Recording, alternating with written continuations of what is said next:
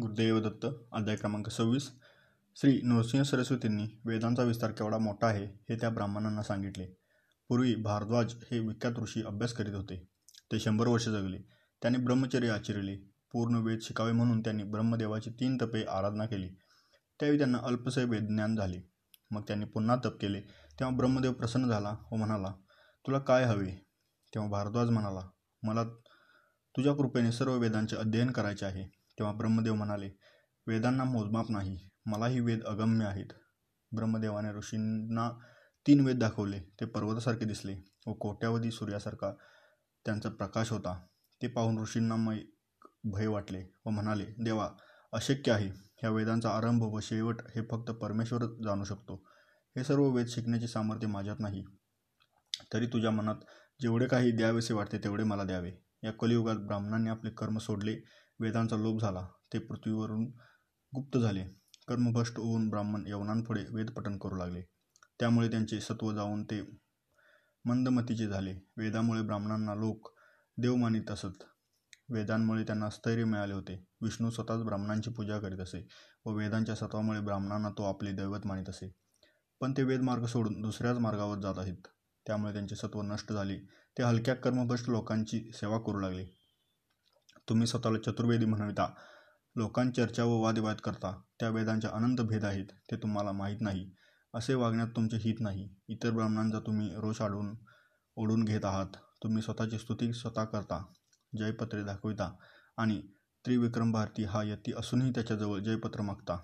आमचे म्हणणे एका आणि आता परत जा. फुकट गर्वाने हिंग हिंडत आपला प्राण गमावू नका. श्री गुरूंनी त्या ब्राह्मणाला हितबुद्धीने सर्व सांगितले. पण ते तामसी ब्राह्मण ऐकनात. असे हे मदोन्मत ब्राह्मण त्यांना स्वतःचे हित कशात आहे हे श्रीगुरूंनी सांगूनही कळेना. या पुढील कथाभागात पुढील अध्यायात आहे. गुरुदेवदत्त. गुरुदेवदत्त अध्याय क्रमांक सत्तावीस. श्री गुरूंनी अनेक प्रकारे त्या ब्राह्मणांना चार हिताच्या गोष्टी सांगून त्यांचे मन वेळवण्याचा प्रयत्न केला पण ते तामसे ब्राह्मण ऐकनात. ते म्हणू लागले आमच्याशी वाद करा किंवा जयपत्र द्या. तेव्हा श्री गुरु रागाने म्हणाले तुमच्या अंतकरणात जशी इच्छा असेल तसे तुम्हाला मिळो. ते मदोन्मत ब्राह्मण श्रीगुरूंचे खरे स्वरूप ओळखू शकले नाहीत. आपला नाश करून घ्यायला उत्तुक्त झाले. तेवढ्याच श्रीगुरूंना दूर वाटेने जाणारा एक माणूस दिसला. त्यांनी शिष्यांना सांगून त्या पास्तस्थाला बोलावून घेतले. श्रीगुरूंनी त्या माणसाची विचारपूस केली. तेव्हा श्रीगुरूंचे बोलणे ऐकून तो म्हणाला महाराज मी मातंग असून या गावच्या बाहेर राहतो. तुम्ही सर्वांवर कृपा करणारे आहात. आपण बोलवणे पाठवले म्हणून मी आलो. माझा आता उद्धारच झाला झाला. श्रीगुरूंनी आपली अमृतमय दृष्टी त्या मातंगावर टाकली. त्यांनी आपल्या शिष्याच्या हातात एक काठी दिली आणि भूमीवर त्या मातंगापुढे सात रेषा आखल्या. त्या मातंगाला या रेषांतील एक एक रेष तू ओलांडून पुढे ये असे सांगितले. त्यांनी सांगताच त्या मातंगाने पहिली रेषा ओलांडली. त्यावेळी त्याला अधिक ज्ञान प्राप्त झाले.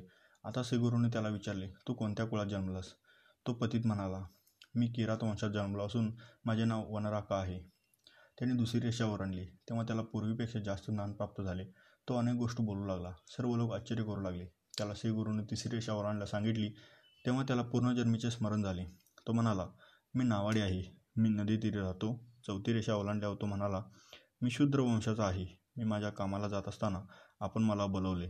पाचवी रेषा ओलांडल्यावर त्याला जास्त ज्ञान प्राप्त झाले व तो म्हणाला मी वैश्य कुळातील असून माझे नाव सोमदत्त आहे.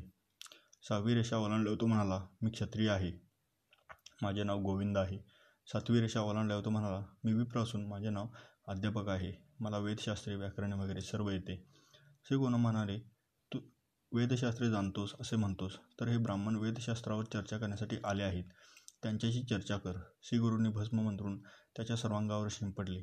तेव्हा त्या माणसाच्या अंतकरणात ज्ञानाची ज्योत प्रदीप्त झाली व तिचा प्रकाश पडला. श्रीगुरूंच्या स्पर्शाने तो पतित माणूस महाज्ञानी झाला. नृसिंह सरस्वती जगाचे गुरु आहेत त्रिमूर्तीचा अवतार आहेत. त्यांना जे सामान्य माणूस समजतील तेच अधोगतीत जातील. अशा प्रकारे त्या पतिताला आचार्य ज्ञान झाले व ते वेद पठण करू लागला. हा सर्व चमत्कार पाहून चर्चेसाठी आलेले ब्राह्मण भयचकित झाले. त्यांची बोबडीच वळली. ते थरथर कापू लागले. त्यांनी श्रीगुरूंच्यांनी लोळण घेतले. ते श्रीगुरूंच्या चरणी मस्तक ठेवून त्यांना वंदन करू लागले आणि म्हणाले स्वामी मायेच्या फशी पडून आम्ही अत्यंत तामसी झालो. ब्राह्मणांचा धिक्कार केला. आम्ही आपले अनंत अपराधी आहोत. याचा आम्हाला खूप पश्चाताप होत आहे. आपण गौरीशंकराचे अवतार आहात. तुम्ही सर्व प्राणीमात्रांवर दया करता. तरी आमचे दोष मनावर घेऊ नका. आमचा उद्धार करा. ते ब्राह्मण अशा विनवण्या करू लागले तेव्हा श्रीगुरू त्यांना म्हणाले तुम्ही त्रिविक्रमभात या महामुनीला त्रास दिला. आणखीही बरीच मोठे पापे केली आहेत. ब्राह्मणांचा दोष केला आहे. तुमचे कर्म तुम्हाला भोगावे लागणार आहे. तुम्ही ब्रह्मराक्षस व्हाल. तुमच्या पापाला निराश झाला नाही तर तुम्हाला पुढे गती नाही. श्रीगुरूंचे वचन ऐकून विप्र श्रीगुरूंच्या पाया पडू लागले व म्हणाले आमचा भवसागरातून केव्हा उद्धार होईल श्रीगुरू कृपाळ असल्यामुळे त्यांना म्हणाले तुम्ही बारा वर्षे राक्षसत्व पावाल. एका ब्राह्मणांच्या तोंडून शुक्लनारायण सुक्त ऐकून तुमचा उद्धार होईल. तुम्ही गंगातीरी जाऊन राहा. त्यानंतर ते विप्र गावाबाहेर पडले व गंगातीरी जाताच हृदयशुलाने त्यांचे प्राण गेले व ते ब्रह्मराक्षस झाले.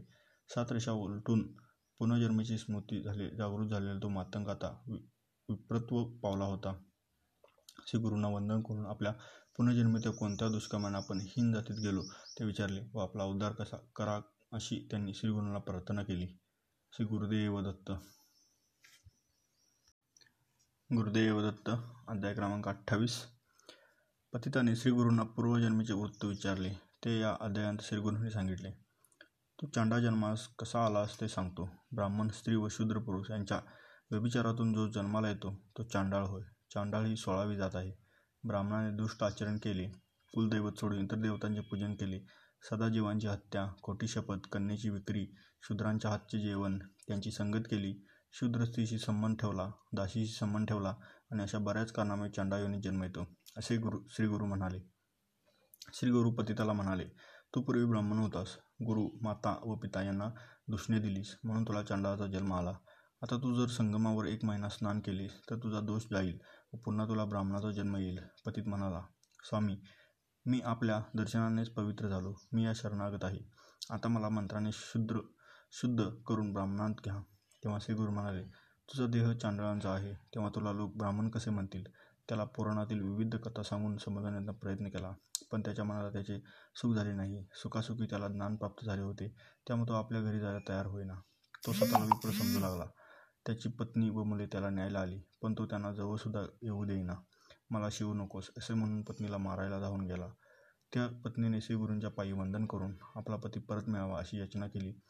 मी व माझी मुले यांच्यावर अवलंबून आहोत. तुम्ही त्याला समजावले नाही तर मुलांसहित येथेच जीवन देईन असे म्हणाली.